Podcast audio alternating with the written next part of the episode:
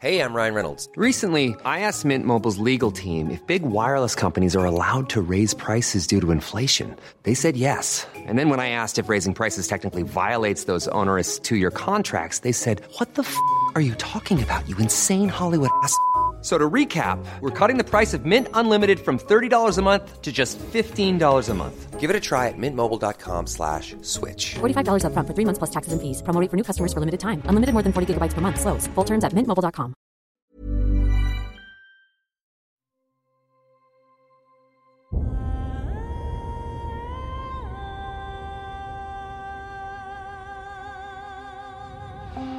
Einschlafen mit Tolkien ist dein Einschlaf-Podcast aus der epischen Welt von Der Herr der Ringe.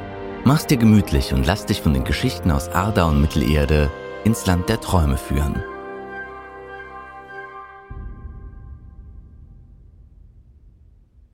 Einschlafen mit Tolkien. Heute Ereinion Gilgalad, der letzte Noldor-König. Ereinion Gilgalad ist der letzte hohe König des Elbenvolks der Noldor in Mittelerde.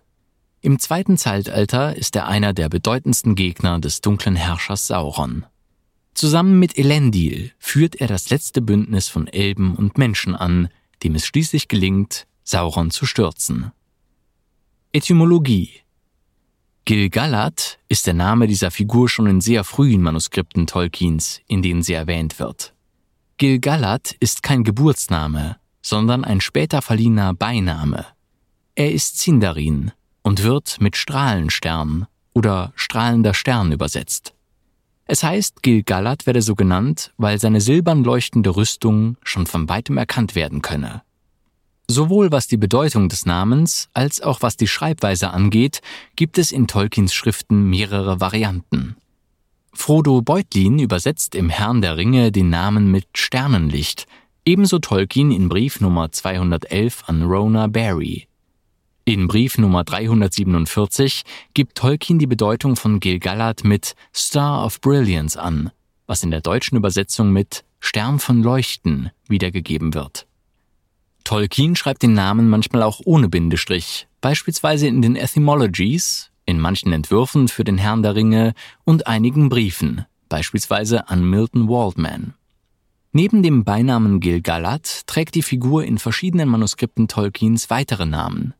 In den zu Lebzeiten Tolkiens erschienenen Werken wird keiner von ihnen erwähnt. Im Manuskript für Aldarion und Erendis ist Gilgalads eigentlicher Name zunächst Finlachen, dann Finhenlach und schließlich Finnelach.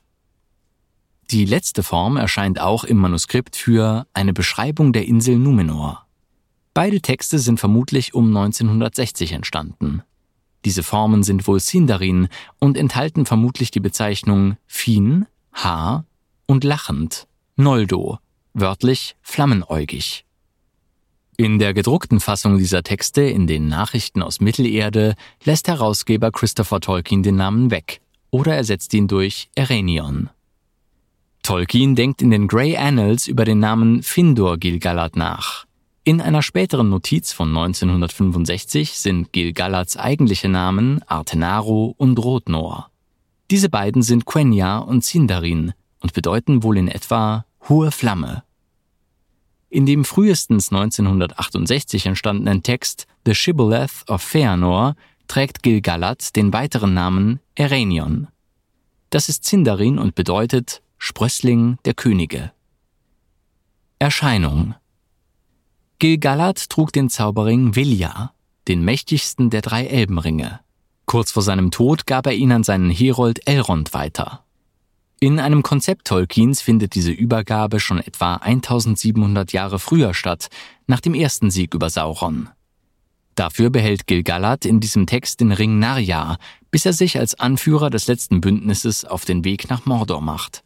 Erst dann gibt er ihn an Kirdan weiter, während in anderen Schriften Tolkiens, etwa der Aufzählung der Jahre im Herrn der Ringe, Kirdan den Ring von Anfang an trägt. Gilgalads Wappen bestand aus weißen Sternen auf blauem Hintergrund. In Pictures by J.R.R. Tolkien ist eine von Tolkien gefertigte Zeichnung des Symbols abgedruckt. Hier besteht es aus zwölf weißen Sternen in einem blauen, auf der Spitze stehenden Quadrat. Im Zentrum stehen vier fünfstrahlige Sterne, in den Ecken je ein vierstrahliger Stern und zwischen diesen je ein sechsstrahliger Stern. Jeweils ein Strahl der vierstrahligen Sterne ist länger als die anderen, dieser zeigt in Richtung der Ecke. Gil-Galads bekannteste Waffe war der Speer Aiglos, manchmal auch in der Form Aeglos überliefert. Elrond berichtete beim Rat in Bruchtal im Jahre 3018 des dritten Zeitalters, dem Speer von Gil-Galad und dem Schwert von Elendil habe bei der Schlacht des letzten Bündnisses niemand widerstehen können. Biografie In Tolkiens Schriften gibt es verschiedene Versionen von Gil-Galads Abstammung. Folgend soll von der im veröffentlichten Silmarillion überlieferten Fassung ausgegangen werden. Gil-Galad war demnach der Sohn von Fingon, dem ältesten Sohn von Fingolfin. Dieser wiederum war der ältere Sohn von Finbe, dem hohen König der Noldor in Valinor, mit dessen zweiter Frau, der Vanya Indis. Das Geburtsjahr Gil-Galads ist nicht überliefert. Im Jahr der Sonne 456 des ersten Zeitalters fiel Fingolfin, der König der Noldor, in Beleriand im Zweikampf mit Morgoth, dem dunklen Herrscher des ersten Zeitalters. Fingon wurde sein Nachfolger und schickte seinen jungen Sohn Gil-Galad zu den Häfen an der Phalas im Westen Beleriands. Fingon wurde im Jahr 472 in der Schlacht Nirnaeth Arnoeildat getötet.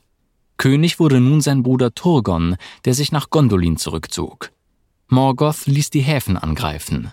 Einige Überlebende, zu denen auch Gil-Galad gehörte, konnten mit Kirdan auf die Insel Bala fliehen. Kirdan unterhielt außerdem einen Stützpunkt auf dem Festland im Mündungsgebiet des Sirion.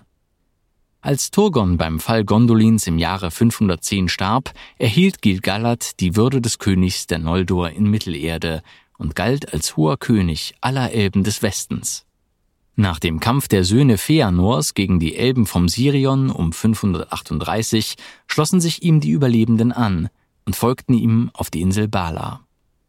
Nach dem Krieg des Zorns, der vermutlich von etwa 545 bis 587 geschlagen wurde, wurde Morgoth schließlich um 590 mit Hilfe der Waler gestürzt, sodass das Ende des ersten Zeitalters eingeläutet wurde. Infolge dieser gewaltigen Schlacht wurde Beleriand weitestgehend zerstört und versank größtenteils im Meer. Viele der Elben folgten nun dem Aufruf der Waler nach Tol Eressëa zu kommen, einer großen Insel vor Valinor. Gil-Galad gehörte jedoch zu denjenigen, die in Mittelerde blieben. Im ersten Jahr des zweiten Zeitalters gründete er das Reich Lindon, das an der Nordwestküste Mittelerdes lag, nördlich und südlich des Golfs von Lun, westlich des Gebirges Eret Luin, also in dem Gebiet, das im ersten Zeitalter Ossirian genannt wurde. Hier legte er die grauen Antworten an, von wo aus die verbliebenen Elben Mittelerde in Richtung Aman verlassen konnten. Zu seinem Volk gehörten hauptsächlich Noldor. In Harlindon jedoch, einem von Celeborn regierten Lehen, lebten vor allem Sindar. Gil-Galads Knappe und Bannerträger zu dieser Zeit war Elrond, ein Sohn Erendils. Als Sauron, der einst mächtigste Diener Morgoths, erneut an Macht gewann, war Gil-Galad dessen bedeutendster Gegner in Mittelerde. Gil-Galad hielt Kontakt zu den Menschen, die Mittelerde nach Numenor verlassen hatten. Diese unterstützten ihn im Kampf gegen Sauron. Eine enge Freundschaft unterhielt er mit Tar Aldarion, dem sechsten König von Numenor. Dessen Tochter Tar Ankalimäe brach die Beziehungen zu Gil-Galad jedoch ab.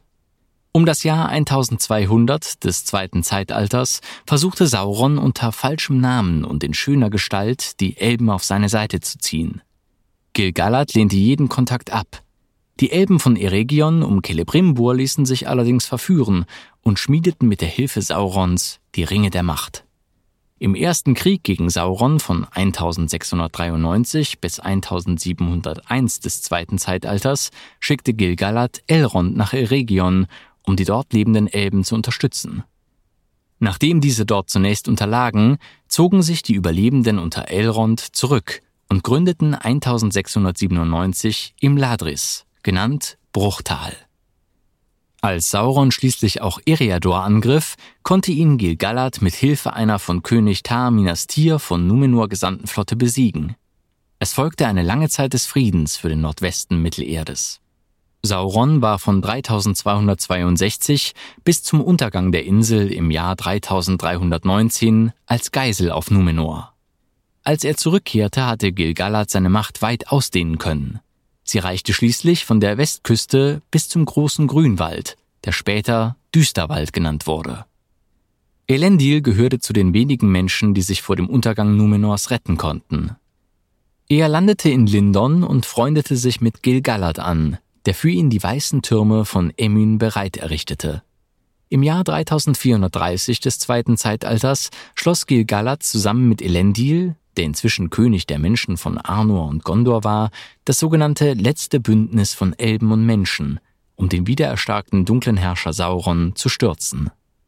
Ihr Heer marschierte nach Süden und traf 3434 vor Mordor auf der Ebene Dagorlat auf Saurons Truppen.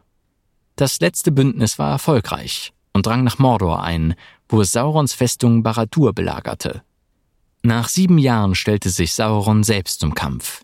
Gilgalad und Elendil besiegten Sauron, mussten dabei aber selbst ihr Leben lassen. Daraufhin endet das zweite Zeitalter.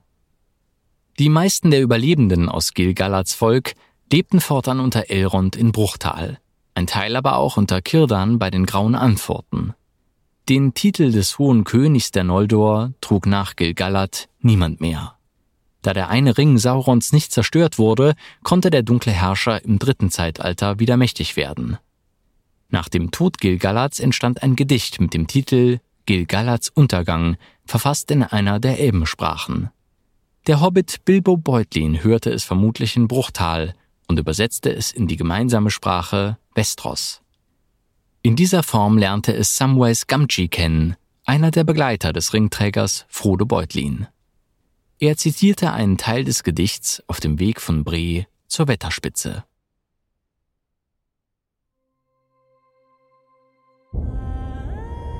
Na, immer noch wach? Wenn dir dieser Podcast gefällt, lass uns gerne ein Abo und eine Bewertung in deiner Podcast-App da. Und folge uns auf Instagram at Einschlafen mit Podcast. Über Feedback und Artikelvorschläge freuen wir uns sehr. Der Text ist unter CC-Lizenz auf arapedia.org und fandom.com verfügbar. Produziert und aufbereitet wird dieser Podcast von Schönlein Media. Gelesen von mir, Patrick Zoom.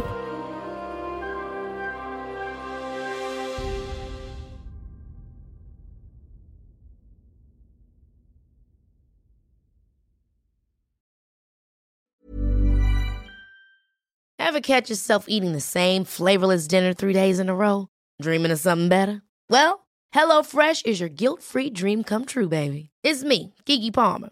Let's wake up those taste buds with hot, juicy pecan-crusted chicken or garlic butter shrimp scampi.